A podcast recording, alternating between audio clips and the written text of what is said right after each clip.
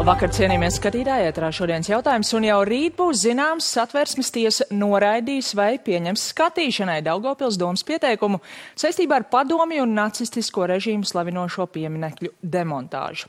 Un tieši līdz rītdienai pašvaldībai atbildīgajā ministrijā jāiesniedz plāns ar demontāžas grafiku un finansējumu avotiem, pretējā gadījumā riskējot ar domes atlaišanu. Vēl vakar šāda plāna nebija, vai ministrijas prasība pēdējā brīdī būs izpildīta, un vai ir pamats šaubām par saimnes lēmuma atbilstību satversmē. Par to šokar diskutēsim ar Daugavpils mēru Andreju Elksniņu no Saskaņas. Labvakar! Labvakar! Un studijā arī par pašvaldībām atbildīgais ministrs Artūrs Toms Plešs no attīstībai par labvakar. Labvakar! Nu, tad uzreiz pie lietas, vai dome šodien ir iesnieguši šo ministrijas prasīto tātad par diviem pieminekļiem demontāžas grafiks un finansējuma avoti.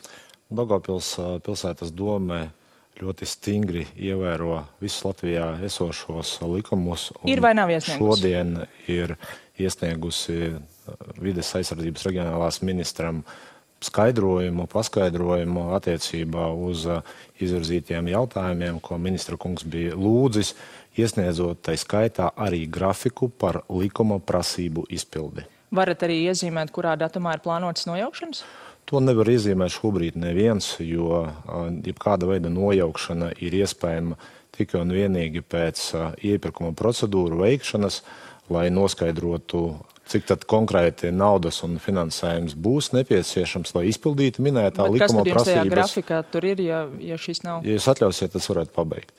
Likuma prasībās ir pateikts, ka ir nepieciešams nodrošināt pašvaldībai finansējumu. Šobrīd uh, tiks izsludināts atbilstoši minētam grafikam iepirkuma procedūras, lai noskaidrotu attiecīgās izmaksas, uh, pēc kā arī būs nepieciešama uh, domes sēde, kurā deputāti tad varēs arī lemt par finansējuma nodrošināšanu likuma prasību izpildēji. Tas tā tad vēl ir priekšā. Esat jau iepazinušies ar šo iesniegto informāciju, vai tur ir viss, ko ministrija prasīja? Nu, vēl pirms raidījuma ministrija oficiāli šo vēstuli saņēmusi nebija. Līdz ar to man šobrīd ir grūti komentēt nu, šī iesnieguma saturu. Jau rītdien ar ministrijas ekspertiem analizēsim, vai visa prasītā informācija ir iesniegta un vai beidzot Daugavpils dome ļauj mums pārliecināties, ka likumu tiešām pildīs. Bet tad es pareizi saprotu, jūs teicāt par finansējumu piešķiršanu doma vēl tikai lems tie avoti, kas arī bija viena no ministrijas prasībām, tad ir jau iezīmēti šajos uh, Nē, nu, skaidrojumos vai nē? Nē, nu, Pirmkārt, ir jāatzīmē, ka saima pieņemot likumu attiecībā uz pieminekļu demontāžu un uzliekot to finansēt 50% apmērā no pašvaldību budžetiem, ir pieļāvusi satversmes pārkāpumu. Tas ko, vēl ir jākonstatē satversmes tiesai. Es arī kā jurists to varu konstatēt, bet par to arī Daugavpils doma ir iesniegusi arī pieteikumu, nobalsojot īstenībā visiem deputātiem pamatā par nevienam nebūtam pret. Tā ir viena lieta. Bet otra lieta, es pabeigšu, ir skaidrs, ka finansējums un domas sēdes sasaukšana attiecībā uz teiksim, tā, konkrētu līdzekļu paredzēšanu ir iespējama tikai pēc konkrētās iepirkuma procedūru veikšanas. Jā, bet tad, šeit, viņas, tiek, šeit tiek, es, es tagad, un tagad es pajautāšu, tad, šeit tiek runāts pabeigtas, par domas atlaišanu, tiek un, runāts par domas atlaišanu un bija konkrētas prasības, un tāpēc es vienkārši gribu saprast, vai ir, nu, izpildīts tas, ko ministrija prasa. Tālāk jau var diskutēt, cik ir leģitīms šis prasības. Es šobrīd uh, nekomentēšu politisko uh, darba kārtību, tīpaši ministram, ministra kungam un tīpaši priekšvēlēšanu laikā, bet šobrīd es aicinātu arī jūs precīzi, precīzi, precīzi lasīt, kas ir rakstīts likumā. Un likumā ir rakstīts īpaši pārējais noteikumu 5. Ka līdz punktā. 15. novembrim objekti likum- ir jādemontē. Es atvainojos. Tieši tā. Un likumā ir precīzi arī pateikts, ka līdz demontāžai ir jāpieņem virkne jautājumi, virkne prasību izpilde attiecībā uz likuma izpildi. Un šobrīd Daugavpils pašvaldība, tas, ko viņa dara, izpilda likuma prasības, lai iegūtu informāciju, apkopotu informāciju, noteiktu, kādas ir uh, kultūras vēsturiskās daļas konkrētiem objektiem, Viss ir veikt procesā. iepirkuma Paldies, procedūras. Tieši tā, un termiņš ir līdz 15. novembrim. Un tieši par šo termiņu man arī ir jautājums. 15. novembris. Doma, ja vēlas, var nojaukt šos pieminekļus 14. novembrī vēl. 15. Jūs par iespējams 15. vēl. Jūs par uh, nu, potenciālu domas atlaišanu runājat kopš vasaras vidus. Kāds ir tas tiesiskais pamats ministrijas ieskatā šobrīd par kaut ko tādu runāt, kaut ko tādu solīt, vai tas tiešām nav nu, tādā priekšvēlēšana gaisotnē savas popularitātes vairošanai? Protams, tā ir opozīcijas partijas mērs priekšvēlēšanas vai nepriekšvēlēšanas likums visām pašvaldībām ir, ir jāizpild. Jā, Vienalga, vai tas patīk novembrī. vai nē. Un šajā gadījumā tas, ko ministrija ir saskārusies ar būtībā uh, juridisku pingpongu, no vienas pašvaldības, no Daugaupils valsts pilsētas, pretēji citām pašvaldībām, kuras skaidri iesniedz grafikus, nemeklējot nekādus aizbildinājumus, bija skaidri finanšu avoti, eh, kādā veidā to finansēt no pašvaldības budžeta, šajā gadījumā eh, šeit jau tiek vērtēta kā pašvaldības, tā arī pašvaldības priekšsēdētāja atbildība. Bet grafiks jau likumā nav prasīts, vai ne? Redziet, mūsu kā ministrijas viena no funkcijām ir tāda pāraudzīt pašvaldību funkciju, darba tiesiskumu. Un arī tiesa ir atzinusi, ka šis ir ļoti būtisks aspekts, ka tajā brīdī, ja ministrija pieprasa pašvaldībai informāciju, tā ir jāsniedz.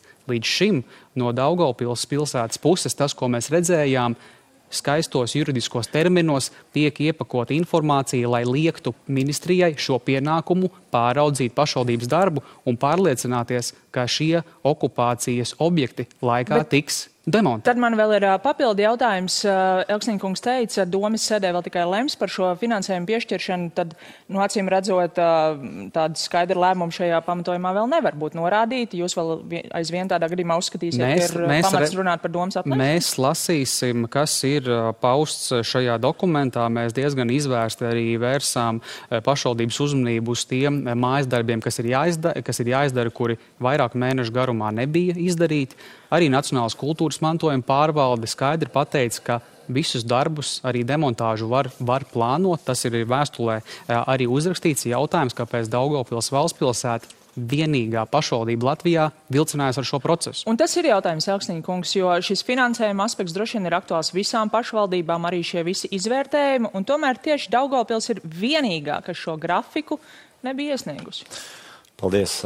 Mana mamma vienmēr bērnie, bērnībā ir mācījusi, ka man nav jābūt absolūti kā pārējiem skolēniem. Un šobrīd tas, kas notiek Daugopils pašvaldībā, ir darbības arī līdz šim, kuras ir veiktas saistībā ar likuma prasību izpildi.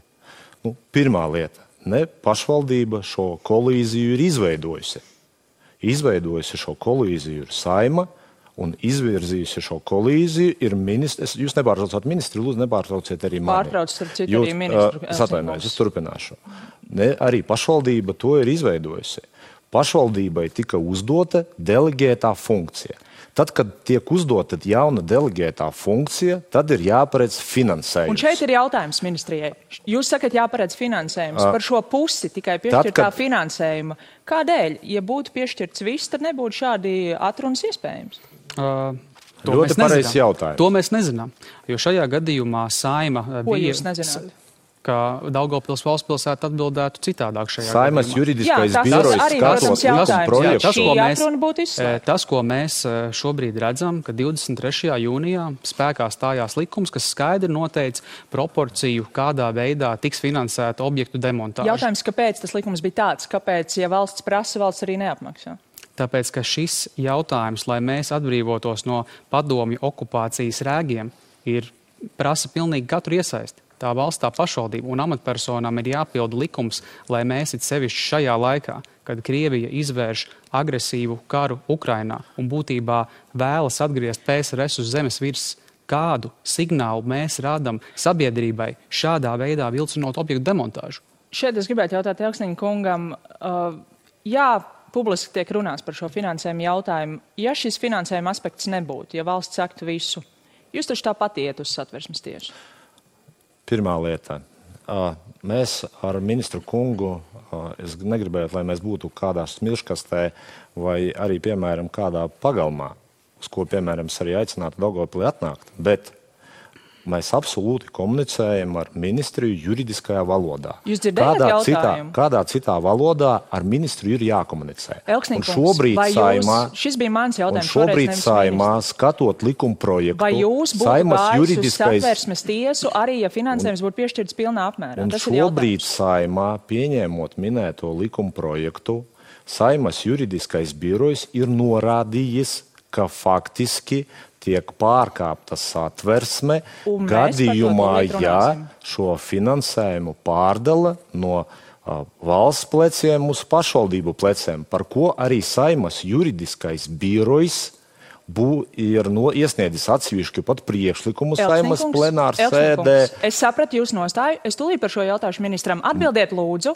uz manu jautājumu, ko jūs ļoti labi dzirdējāt. Daugopils... Vai jūs būtu gājis uz satversmes tiesu, arī ja finansējums būtu piešķirts pilnā apmērā? Es jums varu pateikt. Jā, vai mazliet, nē, pavisam vienkārši. Es jums varu, nē, var, es varu, varu jums pateikt mazliet priekšā. Daugopils pilsētas domai lēmums par pieminekļu nojaukšanu nav jāpieņem vispār.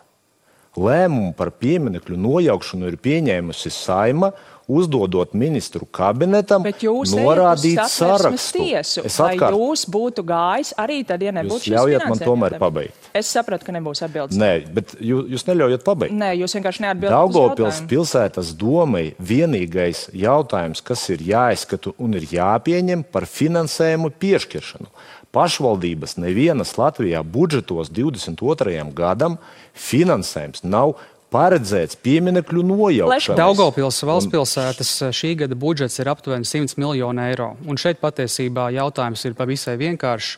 Vai jūs, Elksniņa kungs, Latvijas sabiedrībai varat apliecināt, ka jūs demontēsiet padomju okupācijas slavinošanas objektu? Es uzdošu šoreiz jautājumus.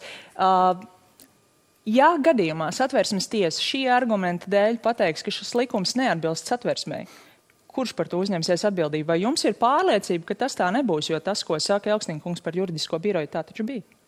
Uh, tas ir satversmes tiesas kompetencē to lemt, un, protams, pašvaldībai ir tiesības vērsties satversmes tiesā, bet kamēr nav lemts citādi, pašvaldībai likums ir jāpild. Jautājums, vai likums devējs izvērtēja šos riskus un pieņemot šo lēmumu, uh, nu, redzēja, ka šis risks nav. Tas ir jājautā saimnes atbildīgai komisijai. Es nepiedalījos šī lēmuma pieņemšanā. Mēs nodrošinām to, ka pašvaldības ievēro likumu un noteiktajā termiņā šos padomjus varam ministrijā bez no neviena iebilduma. Saskaņoja, bez neviena iebilduma un bez neviena priekšlikuma saskaņoja ministru kabineta noteikumus attiecībā uz objekta sarakstu. Minētais saraksts, ko saskaņoja Varams, ir absolūti nekvalitatīvs. Neizvērtējot konkrētos pieminekļus, neizvērtējot, ir tur, ir tur simbolika vai nav. Labi, tas ir neizvērtējot finansējumu. Nē, tas ir, tas ir fakti, ir fakti no saskaņojuma procesa. Tas ir jādara Nacionālas kultūras mantojuma pārvaldei un ir pašvaldības, ka, kas papildus šiem 69 objektiem, kas ir norādīti sadarā, šajā sarakstā, vēl demontē citus objektus, kas ir identificēti. Labi, un šeit ir jautājums par motivāciju. Šo diskusiju var turpināt ilgi. Kas notiek? A, ja satversmes tiesa rīt šo lietu ierosina. Jo rīt būs vai nu ierosinās, vai nē. Ja ierosina, vai tajā brīdī tiek uzlikta pauze visu vēl atlikušo pieminekļu demontāžai? Daugopils doma ir iesniegusi pieteikumu satversmes tiesā. Satversmes tiesa ir atzinusi lietu par īpaši sarežģītu. Satversmes tiesa ir nozīmējusi sēdi tieši tā uz rītdienu, kurā lems A par pieteikumu pieņemšanu, vai nepieņemšanu, un vai apturēt likuma darbību vai neapturēt. Zinām, es absolūti teicu, piekrītu brīdī... argumentam, ka satracums tiesas lēmuma esamība vai neesamība nenozīmē, ka likuma darbība tiek apturēta līdz satracums tiesas spriedumam. Tāpēc šobrīd izpildu institūcijas, kā ir norādīts arī ministra kungam iesniegtajā tā, plānā, likuma prasību izpildot, ir norādīts konkrēts laika posms. Ja satrasmes tiesa lems par apturēšanu, kā tas būtu loģiski lielā mērā, tāpēc ka sekas būs neatgriezniskas gadījumā, ja likums tomēr tika atzīts par pretiesku, atjaunot iepriekšējo stāvokli nebūs iespējams, tad likums pēc būtības ar rītdienu varētu tikt apturēts. Pleškungs, vai jums ir skaidrs, cik daudz pieminekļus tas tādā gadījumā varētu skart, cik daudz vēl nav demontēti no tiem sarakstās? Uh, nesteigsimies notikumiem pa priekšu, uh, sagaidīsim satvērsmes tiesas lēmumu, jo līdzīgos gadījumos, kad ir bijušas līdzīgas sūdzības, arī mūsu ekspertu analīzē pagaidu noregulējums nav piemērots. Bet, protams, to mēs redzēsim rītdien. Tas, ko pašvaldības mums ir iesniegušas no šiem plānotajiem okupācijas pieminekļu demontāžas darbiem, Daļā pašvaldību tas ir plānots līdz septembra beigām.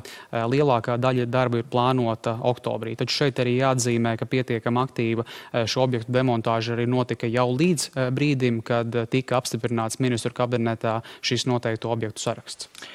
Elksniņkungs, ja gadījumā rīt netiek piemērots vai nu pagaidu noregulējums, vai arī satversmes tiesa pasaka, ka viņi neierosina lietu vispār, vai tajā brīdī var uzskatīt, ka Daugopils doma neliks nekādus šķēršļus un likumā noteiktajā kārtībā šie pieminekļi tiks demontēti? Ja Latvijā darbotos likums par to, ka domas priekšsēdētāju ievēl iedzīvotāji tiešās vēlēšanās, tad es uz šo jautājumu varētu atbildēt. Vai jūs neliksiet šķēršļus? Jūs personīgi? Dau, nē, Daugopils doma ir koleģiāla institūcija. Un uz doto brīdi Daugopils domas izpildu institūcijas, ņemot vērā to, ka politiskā vara ir nodalīta no izpildu varas, gatavo dokumentus, lai domas sēdē deputāti par to varētu lemt.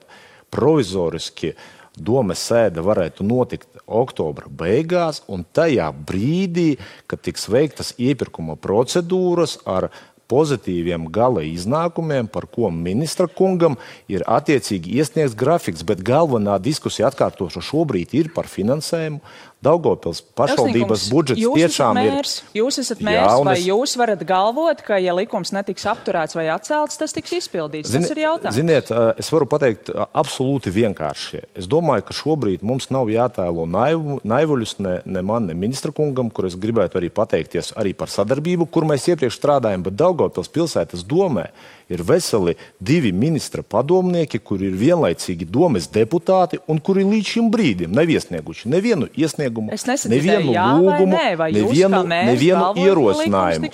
Kā domes priekšsēdētājs ļoti precīzi savā skaidrojumā esmu norādījis, ka Daugavpils pašvaldībā precīzi tiek pildītas visas likuma prasības, bet šobrīd un tiks izpildītas. Tieši tā, domas sēde attiecībā uz finansējumu piešķiršanu notiks. Līdz šim brīdim mums nav atrisināts ar varam ministriju viedoklis par finansējuma vietu, jo ministra kungs ir piedāvājis mums atcelt rezidentu programmas ārstiem. Jā, atcel, to jūs atcelt, es neesmu piedāvājis. Atcelt, jūs piedāvājat to no kodiem. Izvēle, jūs atcel, kādā jūs veidā pieda, plānot nu, pašvaldību nu, budžetu. Melot. Un šeit jūs no likuma viedokļa pirmām kārtām ir jānodrošina tās nemelojiet, nemelojiet jauniešu, jauniešu programmas. Stop, stop šajā brīdī. Un tā vietā, lai risinātu enerģētiskās krīzes problēmas visā valstī, tiek risināta šāda izdomāta problēma pie likuma, kura prasību izpildi ir 15. novembris. Izdomāta Tas viņam var patikt, var nepatikt. Vai izdomāta problēma ir likums? Daļai, likums ir izdomāta problēma, Elksniņa kungs. Likumā ir ierakstīts konkrēts termiņš. Paldies jums abiem. Un jums ir jāvadās pēc minētā termiņa. Nevis šobrīd ir jādemonstrē sava vara attiecībā Tā mēs arī nenodzirdējām, ka Elbija tiks demonstrēta. Paldies, man ir vēl viens individuāls jautājums tieši jums. Nu, pat panorāmā dzirdējām arī citā ziņā stāstu par šo vidu amatpersonu kukuļošanas lietu, kur uzņēmējs Andris Ramoliņš ir paudis, ka pret viņu ir safabricēta lieta, ir prasīts kukulis. Tas esot noticis pēc viņa teiktā ar politisku aizmuguri. Un TV3 kolēģiem viņš vakar apstiprināja, ka runa varētu būt par attīstībai par. Vai jums par šo ir kaut kas zināms? Neviena no attīstībai par amatpersonām šajā procesā nav iesaistīta, nav aicināti ne, ne uz kādām tiesību sargājošām iestādēm sniegt uh, viedokli, sniegt liecības vai kā tam līdzīgi. Mēs esam vērsušies uh, tiesību sargājošās iestādēs, lai uh, skaidrotu šo situāciju un kliedētu bažas par šo situāciju. Jo, kā knabā mēs arī redzam, mēs esam, mēs esam vērsušies knabā, lai šo situāciju skaidrotu, jo nav pieļaujams, ka uz apšaubāmiem faktiem izplatīta informācija priekš priekšvēlēšanu laikā var ietekmēt rezultātu. Bet jums ir zināms, ka jūsu neviens apvienības biedrs nav iesaistīts šajā epizodē? Jā. Paldies jums par šo, paldies arī par šo sarunu, paldies arī jums, skatītāji, par uzmanību un tiksimies rīt.